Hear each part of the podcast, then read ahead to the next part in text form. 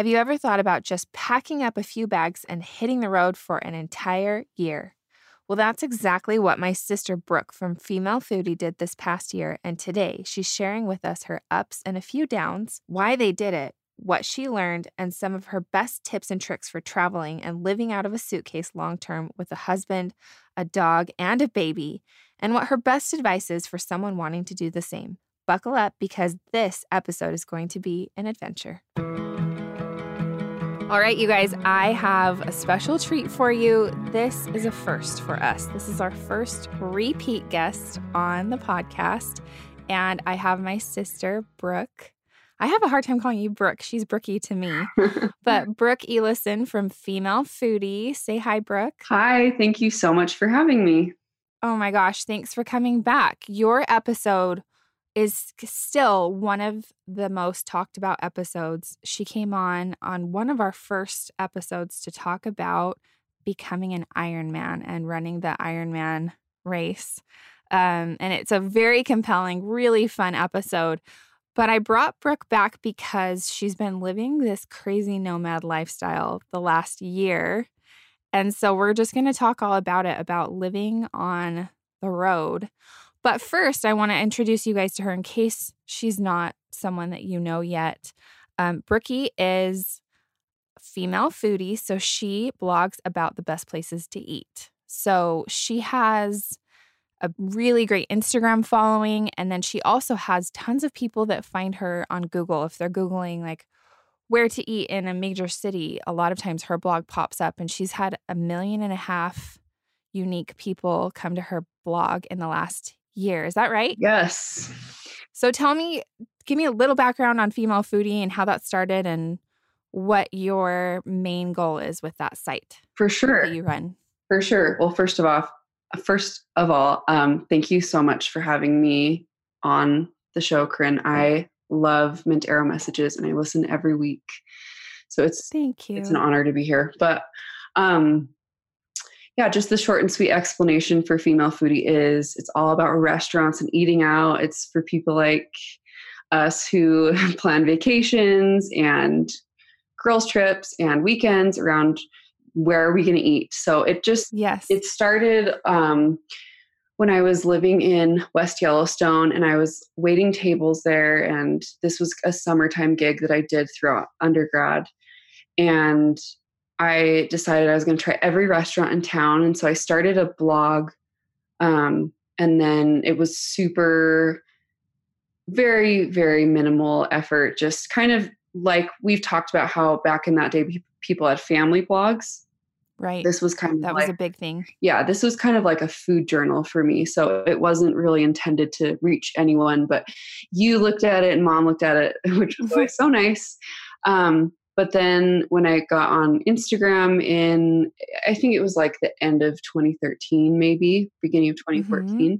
it really shifted everything because that's when I, I found a community and it was so fun to help people find places and like-minded people who are obsessed with good food. Yes, like people that want a little bit more than, you know, Chili's or Taco Bell. so, um Nothing wrong with either of those. I actually do really like the chips and salsa from Chili's.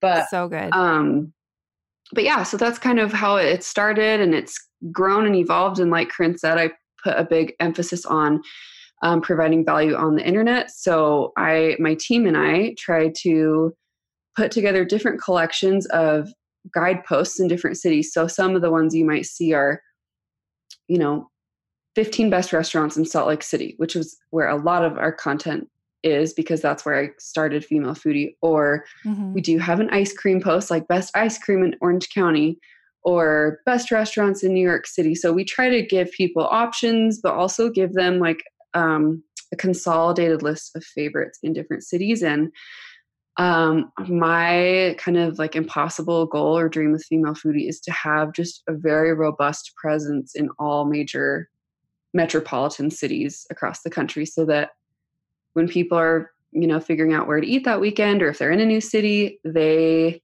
don't have any excuse you know to not find a great place to eat that's local and delicious and that they're going to leave and feel like wow that was in- incredible food because i know that you know, since we grew up in the same family, like we have a lot of those memories. We have memories of yes. eating at, you know, I remember eating at Corky's when we went to the mm. Liberty, was it the Liberty Bowl as a family, you know, yes. or um, so good. You know, in Salt Lake City, we went to Hires and Rio Grande all the time. So I think that, you know, food is a really great opportunity for people to create memories and, of course, eat delicious food.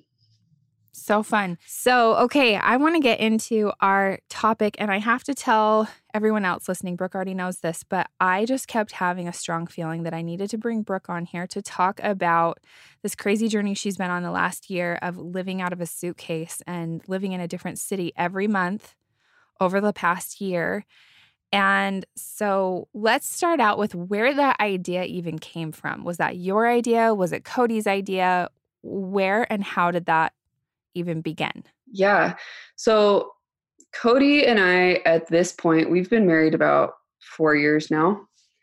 And the idea, honestly, uh, has come to us in different waves throughout the years. And then we kind of were on the same page when we decided to pull the trigger a year ago. So the first idea I ever had was actually before we had a baby, before we had George and when Cody and I were first married. So this would have been about three or four years ago. And this is truthfully, this is still a dream of mine. I would love to do this. But I got this idea of doing creating a book called The Best Plate in Every State.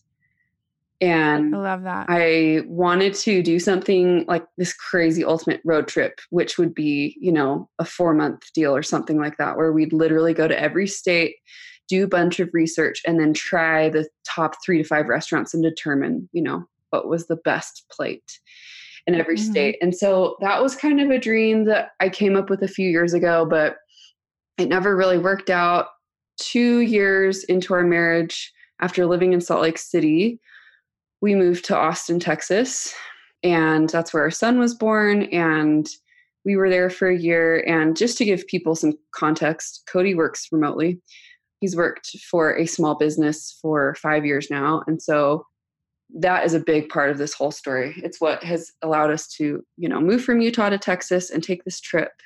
So we were in Texas and we spent a year there and Cody kind of randomly came up with the idea then. Hmm. He came up with the idea actually of living in an RV. Oh wow. Yeah, so the idea was let's live in an RV and let's kind of travel around. And so when he brought that idea to me, kind of as a whole new idea, mm-hmm. I was mm-hmm. really excited about it. I have a hard time saying no to like crazy things like that. Adventure. Yeah. So we honestly we we kind of talked about it a lot, but then in truth, we decided I, I think that we were kind of worried about just taking a leap like that and what other people would think, and we felt a little irresponsible so there were a lot of different like revisions but what ultimately ended up happening was i actually think that cody went golfing with a good friend and he was kind of saying yeah we've thought about this idea but we're not sure if it if it's going to be like responsible or smart and his friend looked at him and said something like uh, if i had a chance like this like if i could work anywhere in the world and I had one kid and we had the flexibility, he's like, I would die for that chance. So many people would. Yeah. Totally. And so I think it was a big mindset shift for us from looking at this as like, oh, should we do this? This is kind of, it seems irresponsible. It seems like the prototypical millennial move, which we, I think both Cody and I, like, we don't want to be those millennials that you know seem like entitled and irresponsible. We want like it's really important for us to be you know contributing citizens and be responsible. And so that was like kind of i think an insecurity that we both had had. But when he had this conversation with his friend and he shared it with me i think for both of us something just kind of clicked. And we were at a pivotal time because we were approaching a the end of our year lease on the rental that we had in austin. And we hated this rental house. it was just like it was in a really great neighborhood, but didn't it have concrete floors or something? Yeah, it had concrete floors and it was just super funky and like with a baby. It was honestly just like the not ideal. There, the more we found things that we hated about it. But it was in a great neighborhood. anyway, so we just we realized that okay, we're not going to live in this house for sure. So we're either going to stay in Austin for another year mm-hmm. or we're going to travel and so those were kind of the main options that we had narrowed it down. And part of the appeal with Austin was like, well, let's find a better rental, let's save some money this year, let's kind of establish our family because at the time that our lease was ending, George was 3 months old. And also, too, to give more context, George was a very colicky baby. Yeah. I totally was planning on having kids like Corinne's who have just all oh. seemingly oh. been like angels, like super happy, super easy babies. I'll let you speak for yourself, Corinne. They have been easy babies and extra hard toddlers. so they make up for it when they turn about 18 months. But that is true. I've had very, very easy babies. Yeah. I think I just kind of watched that and thought that, oh, my kids will be like Corinne's. And George has always been a really good sleeper, which is a huge blessing. But he cried a lot, probably up until like two or three months. He was just very colicky mm-hmm. and very mm-hmm. fussy. So um, we were at this crossroads, and like I said, Cody had that conversation with his friend when we were visiting in Utah, and I think it just kind of clicked. And and then we decided like, let's do this. We made some modifications though. I talked Cody out of the RV idea because I was picturing us like showing up to a city at like 10 p.m. and then like something breaking and then you know, hit, like put, feeling stress in our marriage of, yeah. you know, trying to operate like our home and driving it on wheels or something, if something were to go wrong with our car. Um, we talked about even like, you know, would we buy a truck? Would we buy an RV? We talked about all these options. And then another really big concern was just, even though Cody has this awesome flexible job, we wanted to make sure that he always had a really good internet connection because he is so dedicated to his job and it's really important that he can just show up that he's not like oh sorry guys i can't get on this meeting because my wi-fi is terrible. So that's kind of how this crazy idea came about and it just was a combination of both of us kind of thinking about it and then pushing it away and then coming to this point where we kind of came together on the decision almost separately if that makes sense. Yeah totally so then where did it start? So what we did is we we we packed all our stuff in storage and we went and visited family in Utah and I flew with George up to Utah and Cody drove the car mm-hmm. from Texas. And we started our journey in Montana and the whole purpose of this journey was not just to have like a vacation as a family or to see the world, which are obviously, you know, parts of it, but the main purpose we decided to do this was to grow content for female foodie to find more places to share with our audience and to bring people along for the story.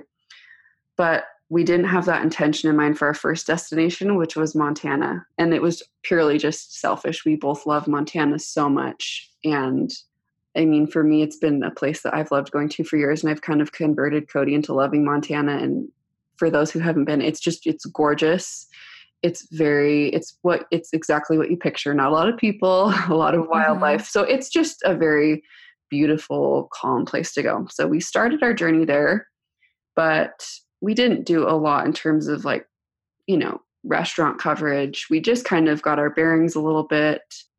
So we were there for a month and then after that we do you want me to just kind of lay out the itinerary over the last year? Sure. Yeah. I think it'd be fun to hear not only where you guys went, but just what it was like. I want to know what that was like with a baby and transitioning from place to place, where you guys stayed. I mean, I know where you stayed, but yeah. just sharing some of those details. For sure. So in Montana, we actually started out in this super picturesque little cabin in Bozeman and we actually had to scramble and find a new Airbnb just a few days after staying there because I think it was the second night I was there. I woke up in the middle of the night and heard mice running all around. And it wasn't just like a what was that? It was so evident that it was Thanks. mice, like that there were mice just crawling everywhere. And this was only a one bedroom mm-hmm. place. And so George was sleeping on the kitchen ground in his pack and play and then I found like mouse poop in the kitchen. And I was just like, my mama bear self came out and I was like, we are not staying here. And yeah, I don't know. It's just, I had a pretty sleepless night. So we went to a, we found a better airbnb and made some transitions thankfully our host was really kind to us when we told her we found mouse poop and heard mice all night long but um so we transitioned we and we were in livingston for i think like three or three and a half weeks so that was such a fun month it was just all about taking it easy i invested in a new camera and kind of experimented with it part of this trip too is doing some video. I'm I just started a YouTube channel, so we kind of were trying to research and figure out, you know, what kind of content we would want to share, but Montana was all about just relaxation and kind of planning our trip. So what we did after that is we drove from Montana to Seattle, mm-hmm. which was kind of a long drive. And I'm just kind of like a wuss when it comes to driving long distances with my baby. I think because I have PTSD from the crying days of just, you know, getting in the car with the baby and hearing the crying. And anyway, so it actually was okay. We drove, we spent the night in Spokane, which is so funny because that's where we lived as a family for what, a couple years? Yes. And I still remember you sending the picture of the house. Yep. And I think you even like snuck in the backyard or something. I didn't sneak in the backyard, but I like I put my hand over the fence and over the fence to take a picture. Yeah, yeah that was funny. That was kind of fun to see like the last house we lived in before we moved to Utah, which is where we grew up. So yeah. Um, we made it to Seattle. Seattle was such a cool month. We got to see family a lot. That's where our grandma and our uncle and aunt live and their kids. So we got to see family and spend Thanksgiving with them, which mm-hmm. was new for me. I love spending Thanksgiving with our family, but it still felt like family. It was so fun and yeah, that's really cool that you got to do that. Yeah, I just I love the Pacific Northwest. It was just so cool to be surrounded by water. We spent a ton of time in Pike Place Market and the surrounding neighborhoods.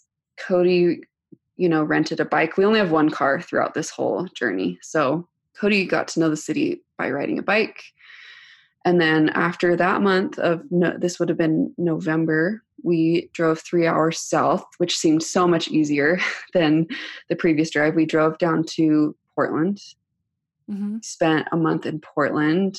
We spent three weeks there actually because we were home for Christmas for the last part of the month. So let's go back to something you just brought up. So you said Cody was riding this bike, you guys had one car. What was that like as far as sharing the car, being in a brand new place? I'm imagining when you get somewhere new, you you don't even know where the grocery store is, you don't have a pediatrician, you don't have anyone to do your hair. What are those things like? Um, being out of the home element every single month you're starting over again.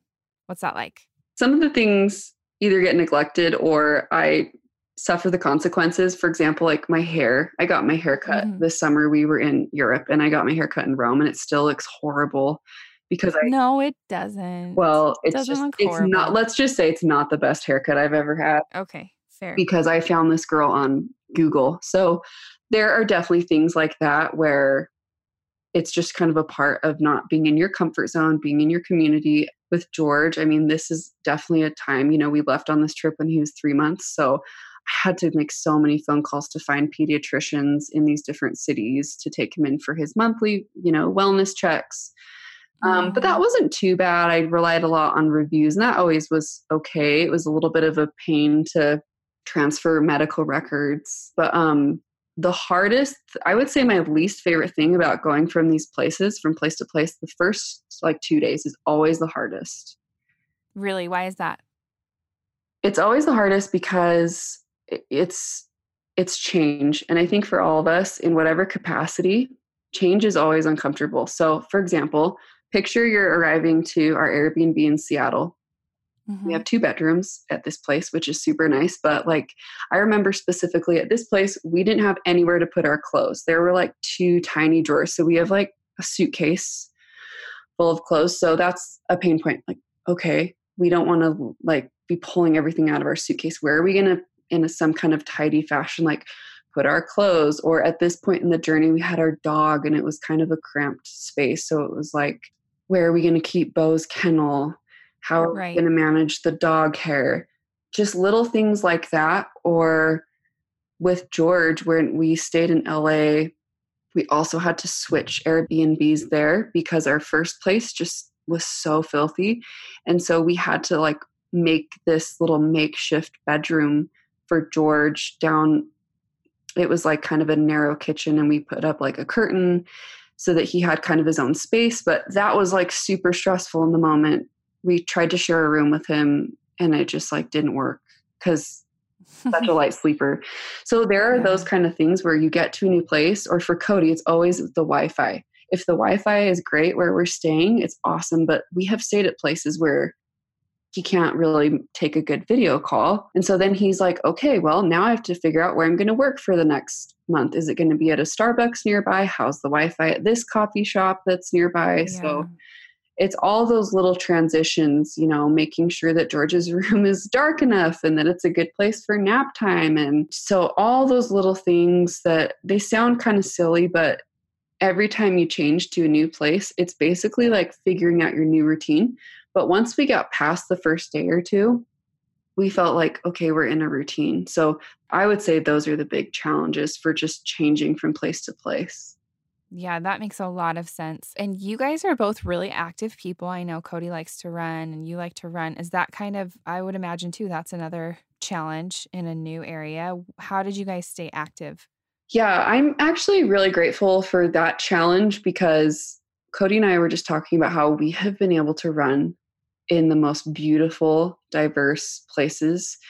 Um, and I think running or if you're not a runner like going on a walk is the best way to get to know a city. Just running was kind of a challenge in a way. For example where we stayed in seattle we were actually in west seattle and it was a very industrial area. So at first glance it was like we are where are we going to run? There's just like the water's right there and there's it it, just wasn't like a oh there's a park across the street. It didn't mm-hmm. like there would be anywhere to run but after we did a little bit of research we actually figured out oh, there's actually a beach a mile away. So if we run under this bridge and just if we kind of could get to this one area, we had a gorgeous place to run. So Cody is always kind of nerdy about finding running routes. So I usually just let him go on the first run and then I'm like, okay, where should I go? Oh, that's cool. Yeah. I didn't know that. Yeah, he likes to do research and get on apps and find good places to run. But it's a challenge because, and this, it, and physical fitness has been a challenge throughout this whole journey because especially when you're in a cool place, you kind of go into vacation mode, or at least that's the temptation of like, nah, I'm just here for a little bit. So, and you guys are there to eat all of the best things. Right. So that's even more challenging. It's not like you're in a routine where you're just eating salads and healthy things that at home, I would imagine. Yep. How much are you eating out per day? Or per whatever on, when you're on the road like this for these trips?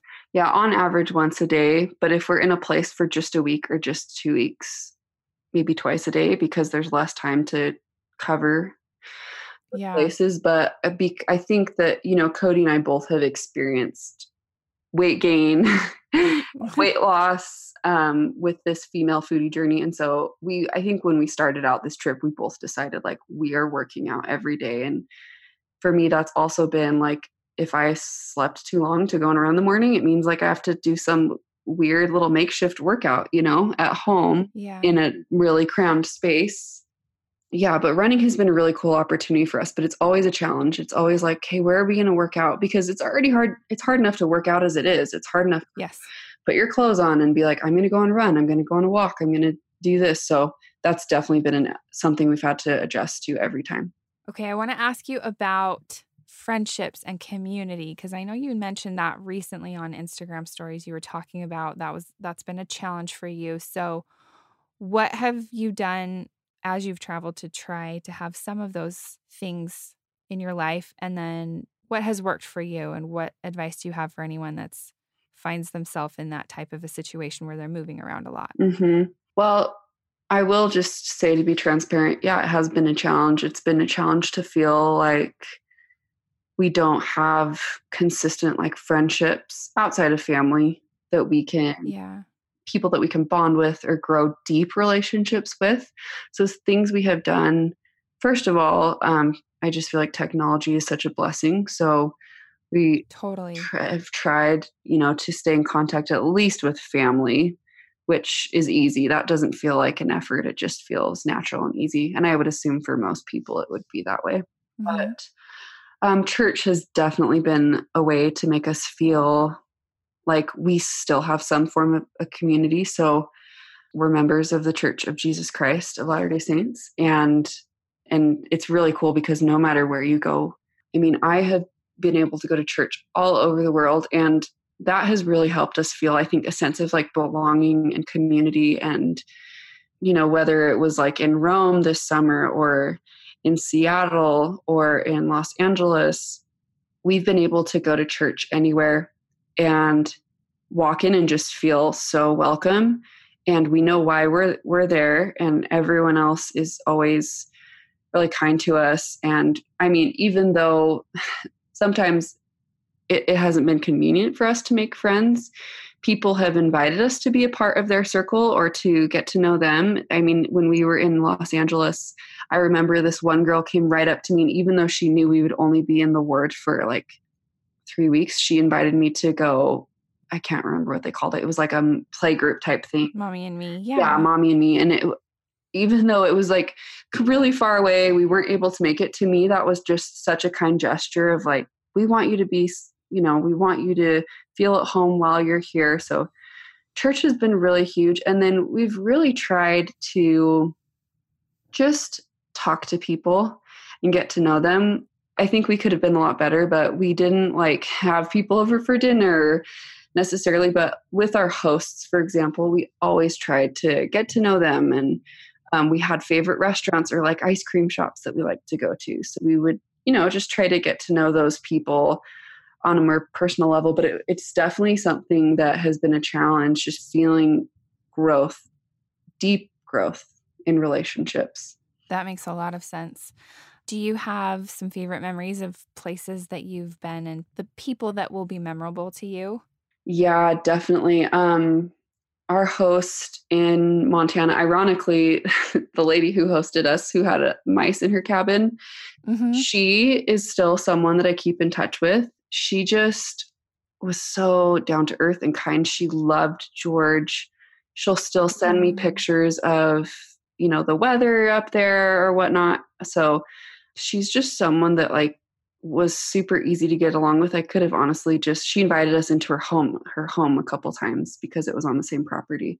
And we said That's good, so nice. Yeah, we said goodbye to her before we left. So I really loved her. And then in we spent a month in Bologna, Italy, and there was like a lady there who uh, spoke hardly any English, and I don't speak Italian, but I just felt really bonded to her. We went in almost every day because it was so hot. And we just, like, I would say hi to her. We just kind of formed a little relationship, you know, seeing each other on a regular basis. And that was a cool experience too, because even though we didn't, we weren't able to really communicate, I just felt I just felt a connection with her. And when my we told her we were leaving, you could see that she was trying to explain, you know, I'll miss you. You know, I I appreciate you. So Yeah, you felt loved. Yeah, definitely. So those are just a couple random ones that have come to mind. But that's really cool.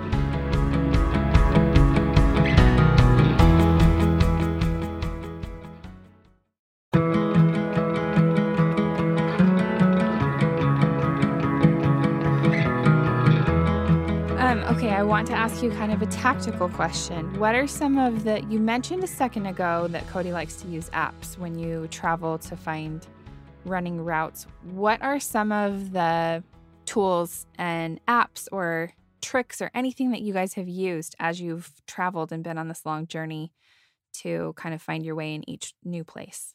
Great question. Yeah. So, just in case people are wondering, the running app I think Cody uses is Strava. I think that that's where Strava. Yeah, How do you spell it? S T R A V A. Okay. I think that's where he finds some of his routes. And he'll just find blog posts too. But if people are curious, that's the resource that he uses there. Or we like all trails if for hiking. We don't hike as mm-hmm. much though now that we have a baby. but um logistically, first and foremost, Airbnb has been the easiest way to find lodging and housing. And you have an awesome YouTube on how to find the best Airbnbs. Yes. We'll put that in the show notes. I love that. Oh. I did want to ask you though, have you ever used anything else like VRBO or there's other random resources like that? Have you ever used anything else or have you guys strictly stayed with Airbnb? We've been pretty loyal to Airbnb. We've done hotels and Airbnbs, and that's about it. Mm-hmm. I've like gotten gotten onto um, other platforms, but one of the biggest reasons why we use Airbnb is because they are really good at providing a way to give discounts for weekly or monthly stays. Right, that makes sense. I don't feel like the other platforms are as good of doing. I know that there are ways to kind of, you know, budget and figure out a place that's good for you. But so, for example, like if when we were looking at Seattle, we set our dates to an entire month, and where you would normally pay, you know, X amount per night, Airbnb will ask a host, like, hey, would you be willing to offer a discount if someone wants to stay a whole month? Or even because that's less cleaning, less maintenance for them. Yep. So th- it's just really, really convenient for longer term stays on there. But yeah, there's that's something we've constantly used. Sometimes we'll stay in a hotel if it's more convenient, but we always need two bedrooms because we like George to have his own room. And so Mhm. it's impossible almost to find a hotel with two bedrooms, but you can Right. almost always find an Airbnb with two bedrooms. So Airbnb has been really helpful. Um, and then just with travel, um, if we're not driving, we use Google Flights a lot. That's been the best way to find the best fares. So explain to me what your how that works with Google Flights. So Google Flights is awesome. It I mean, I feel like we've we've been using Kayak for years, right? Where you'll put in like Mhm.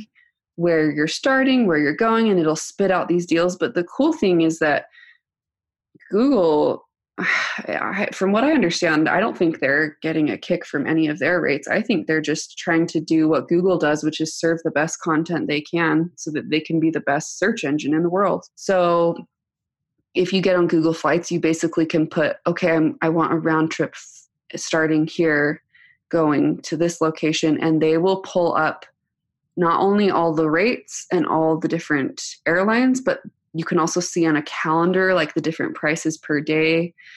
Mhm. So awesome. So we try to be loyal to Delta because we have credit cards where we can earn points with Delta, but sometimes the difference in cost is huge and so and so we've really enjoyed using Google Flights.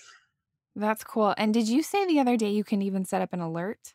Yes, you can set up alerts. So, for example, if you want to go to like Hawaii or New York or wherever, you can turn on. I think it's just like a button that you push in the, when you're completing the search, so that Google will send you emails and they'll tell you too, like, oh, this price is higher than it's normally projected, or it's lower, or they'll kind of share like info like that. That's super helpful.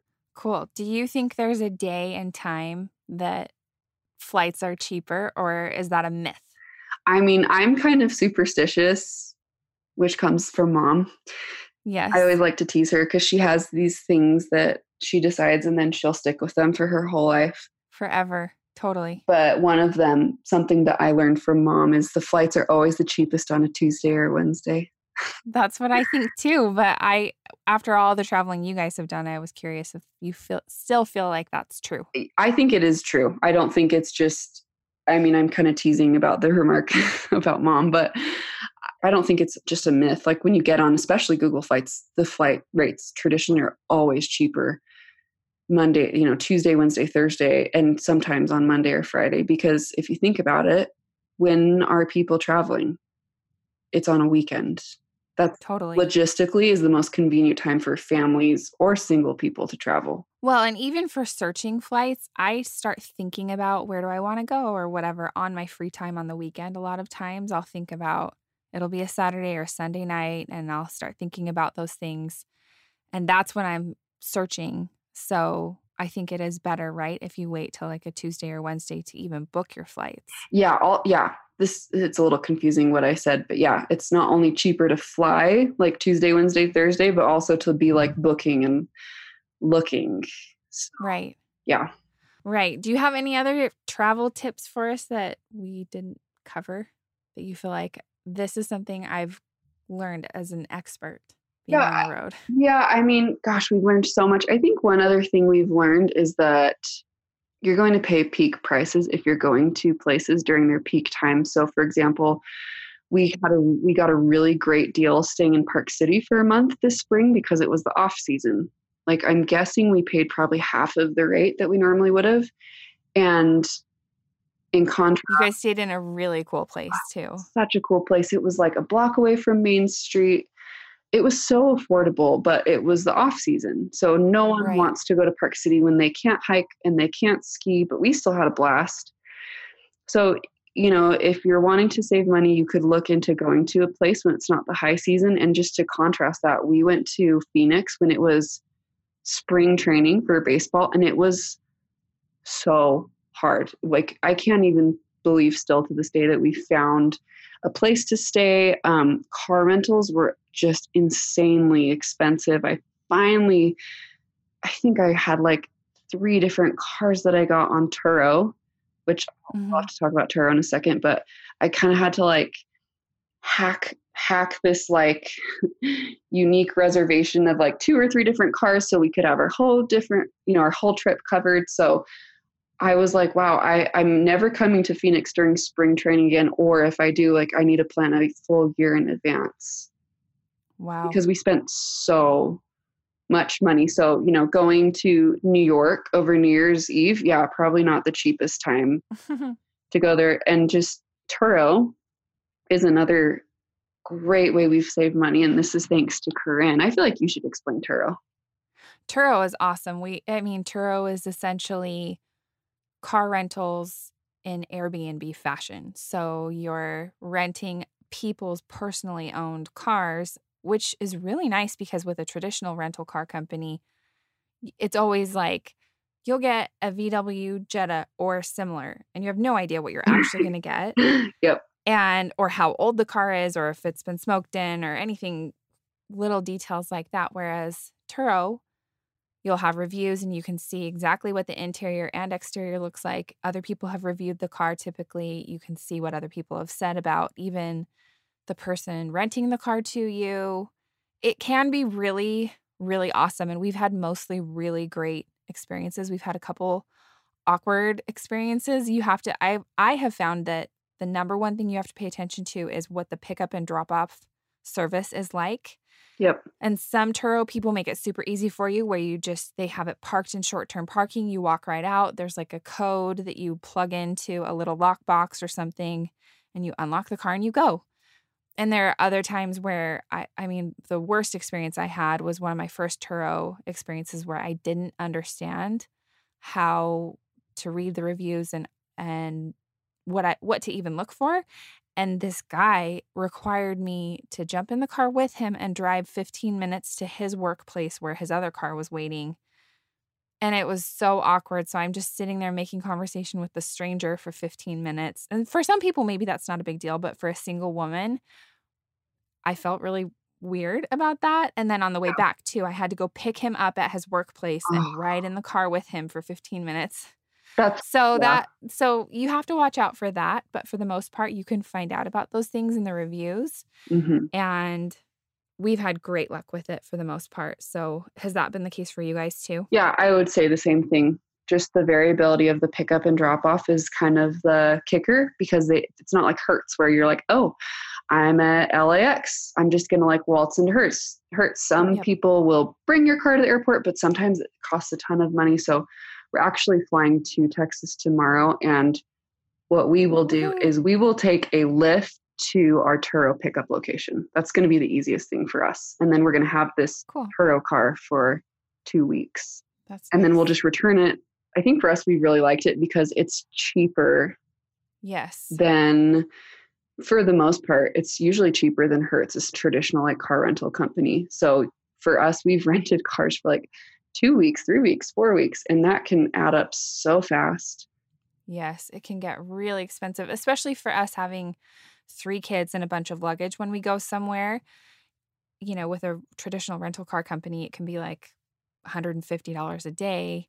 Or you can find a Turo that they'll rent you a minivan or an SUV or something for $40 a day. Yes. So you really can save a ton of money and then you just know exactly what you're getting into. And if we're being completely transparent, Neil's favorite part of Turo is that he can pick, you know, fun cars. That's a big deal to him. I couldn't care less, but that's that's his thing. He's a car guy, so he enjoys that. On some of the trips we've gone on, he's picked cars that he thinks are fun to try out. You know, we're probably not going to buy a BMW ever, but he wanted to drive a BMW on the trip that we took just the two of us to Hawaii this summer and he thought that was really fun. Yeah. So yeah, that's there's another tons of variety on there. It's really cool. Yeah. And even if you're like thinking about buying a certain car and you're thinking, how would this work out for our family? You could drive it around on a trip for a week and see if you like a Dodge Caravan or whatever, you Mhm. know. Yeah. So Yeah, no, we love Turo. But yeah, that's definitely been like a huge help for us during our travels. So, another question I have for you if someone is going to a city and they want to know what would Brooke eat here, first of all, how do they find that on your blog? And then, second of all, if it happens to be a city you haven't covered, what are your best tips for finding a good meal? Yes, I love this question. So, first and foremost, go to femalefoodie.com. Um, and you can either just like search in the city or we have buttons, but the easiest way is going to be just to type in the city that you're in in our search bar if there's not like a button right there on our homepage. But if you're in a random location or perhaps a city that we don't have as good of coverage for yet, there's a few mm-hmm. different things I recommend. First of all, the best way you're going to find great restaurant recommendations is word of mouth. Sometimes these recommendations aren't always perfect, but I have found so much success asking Airbnb hosts. I like I'll, I'll Mm, that's a good idea. yeah, I'll shoot them a message um, and say, "Hey, where do you like to eat?" The one time this didn't work out for us was in we were in Verona, and our host told us to go somewhere. And I actually, when you give your host private feedback, when you like leave a review, I even sent him a message. I'm like, "You should never tell anyone to go eat there again." I know that uh, I was just so like funny. it was our only bad meal we had in Italy, but um, I mean, most like nine times out of ten, your host has either lived in your, that neighborhood or Mhm. they live close by. So asking an Airbnb host, and while I'm on the Airbnb topic again too, you can also there's a way to search on the app, like your host. I won't get too into the details, but your host has like a guidebook.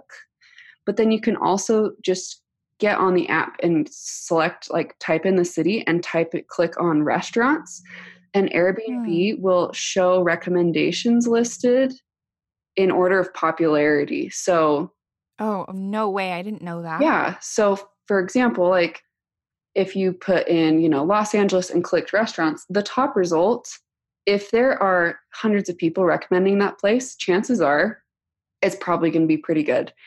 Um, and I prefer to find good restaurants doing that versus like Yelp because, um, and I think Yelp can be helpful.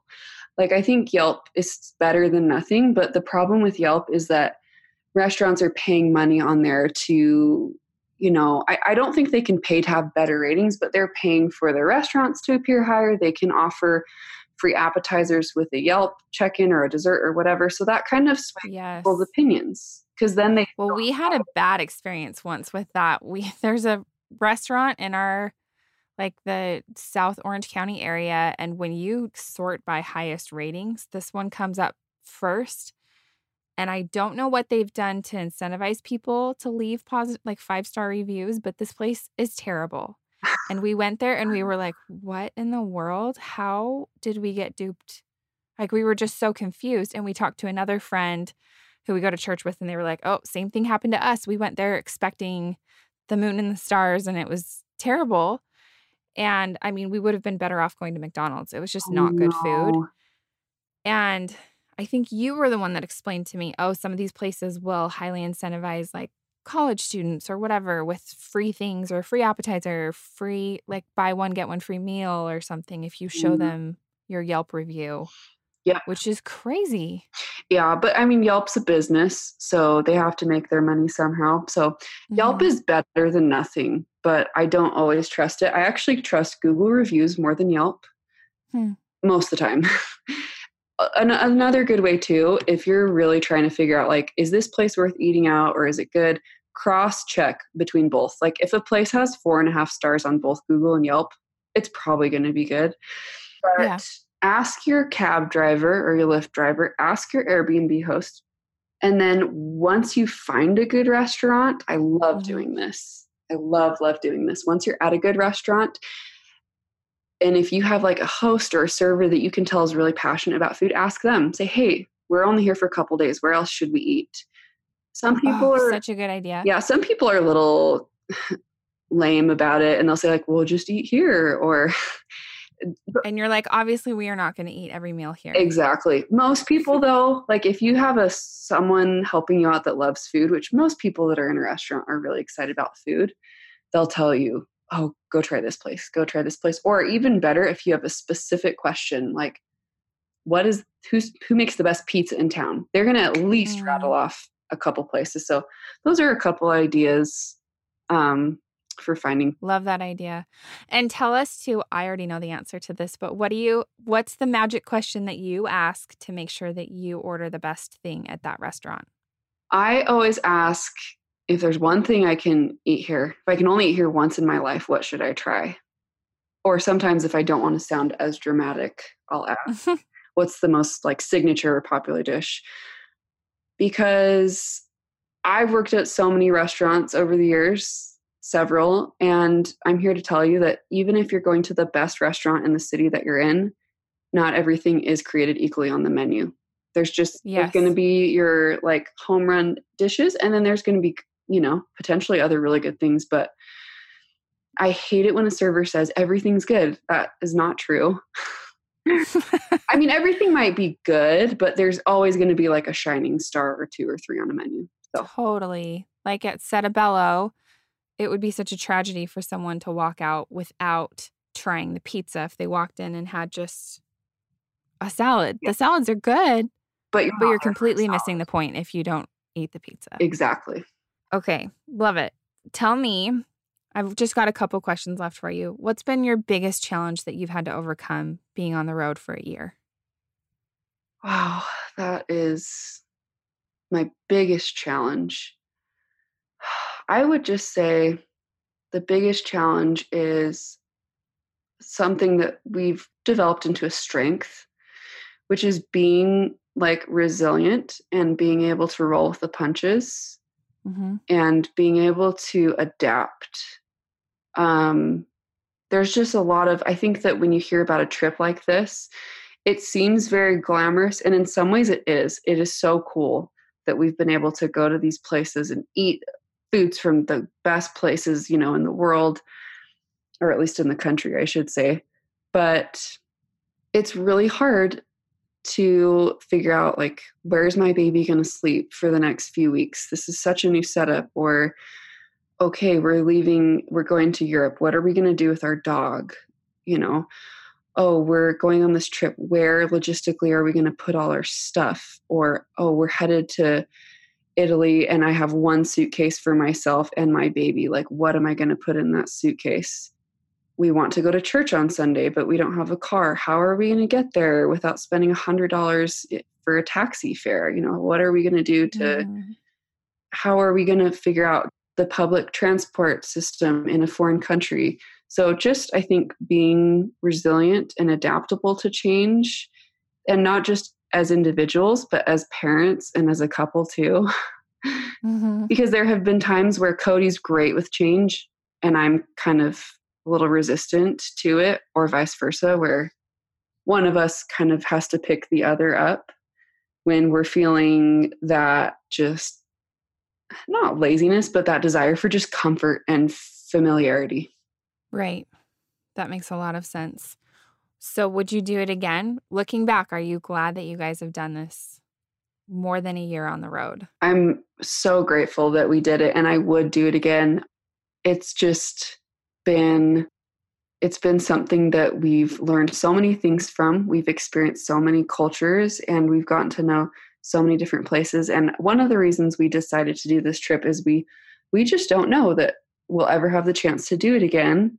Right. And you know, I think it was actually was it Satema's interview on your podcast where he talks about like living life to the fullest as if I'm sure. Yeah, Satema's amazing. um, but I know I know that I think it was in his interview where he talks about like you know life is a gift and we take it for granted so much and so I yes. for in this trip we kind of realized like yeah Cody has this awesome online job and I'm able to blog from anywhere but may I mean he might get another job in the next couple years and we might be you know in the same location for the next 30 years so I think that for us, like I don't have regrets and I would do it again in that regard. I feel like we really did something that was uncomfortable. We capitalized on an opportunity that we had.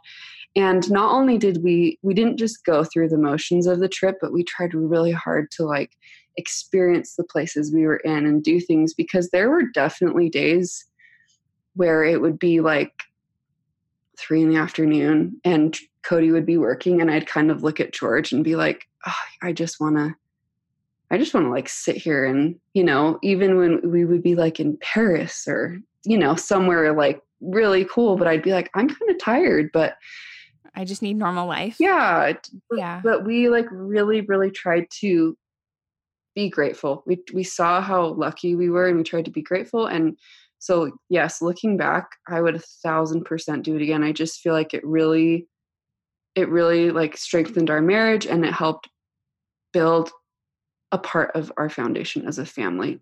I love that.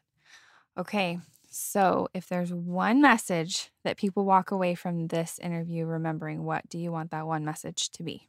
To not worry about what other people think and to do things that are out of your comfort zone.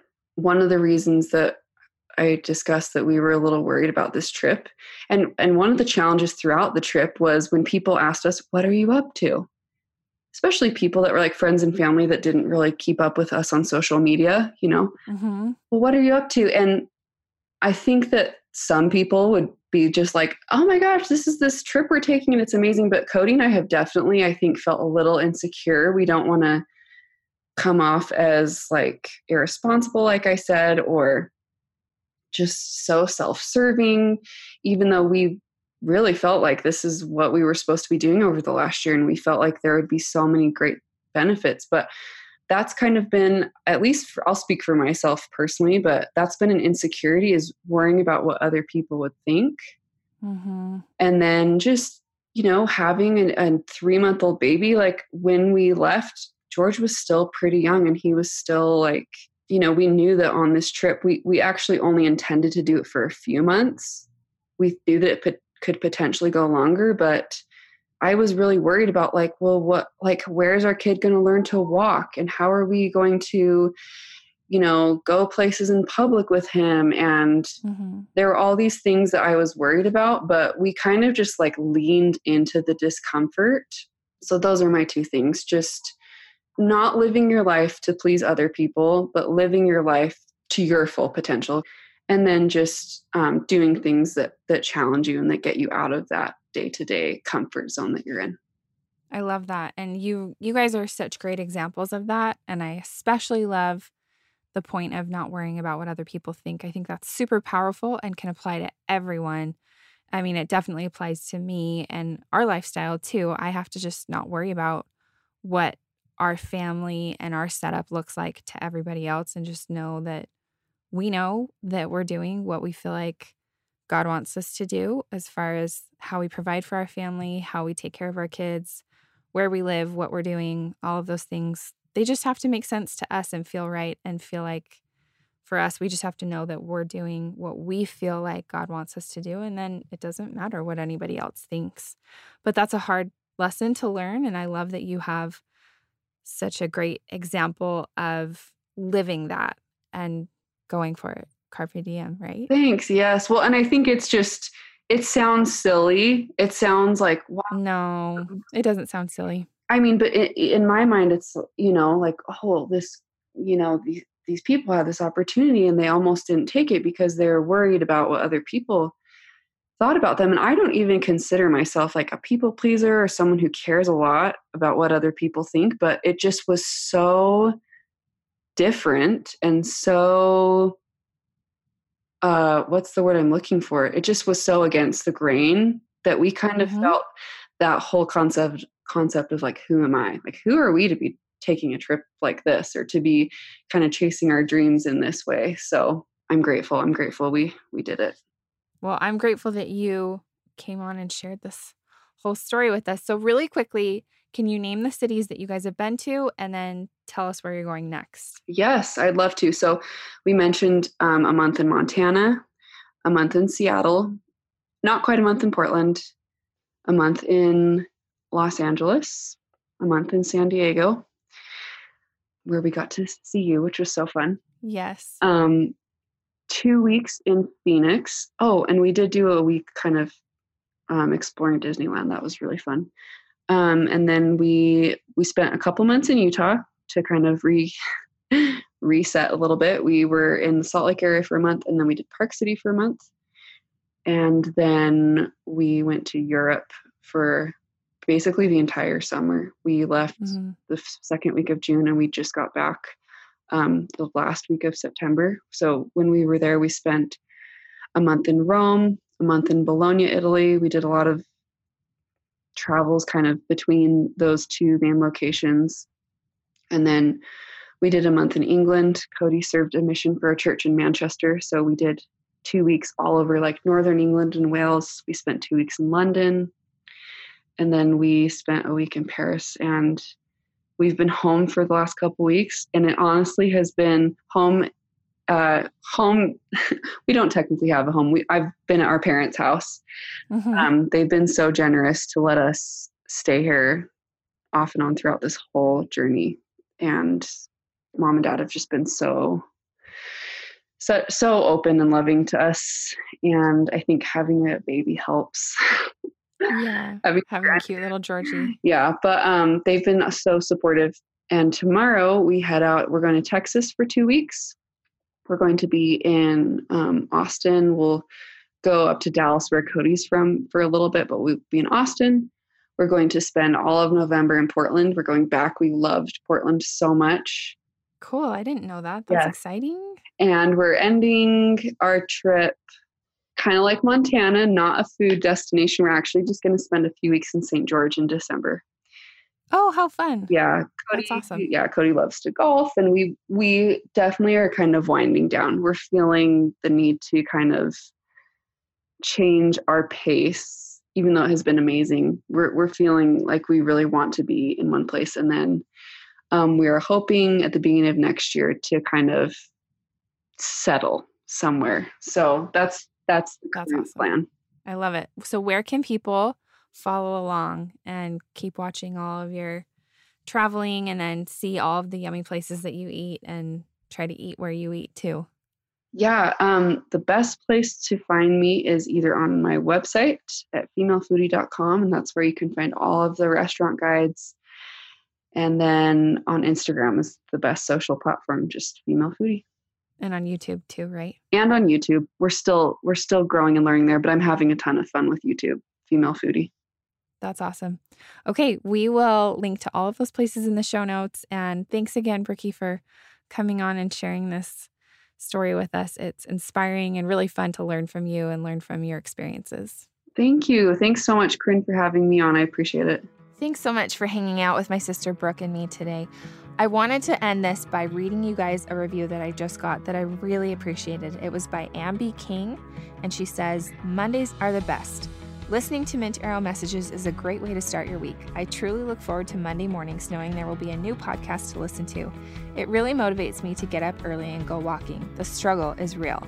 The podcast is always uplifting and inspiring and has introduced me to so many great individuals that I now follow on Instagram and just adore. Thank you. Thank you so much, Ambi King. And if you guys have just a second, I would love it so much if you could leave us a rating and review on Apple Podcasts. It's really helpful for us to be able to reach a bigger audience and keep doing what we're doing here. So, thanks again for your support, and we'll see you next week. Thanks so much for listening to Mint Arrow Messages. Make sure you follow us on Instagram at Mint Arrow and to get show notes, go to mintarrow.com slash podcast. And you can even sign up to get show notes emailed right to your inbox, and we'll email you every time there's a new episode.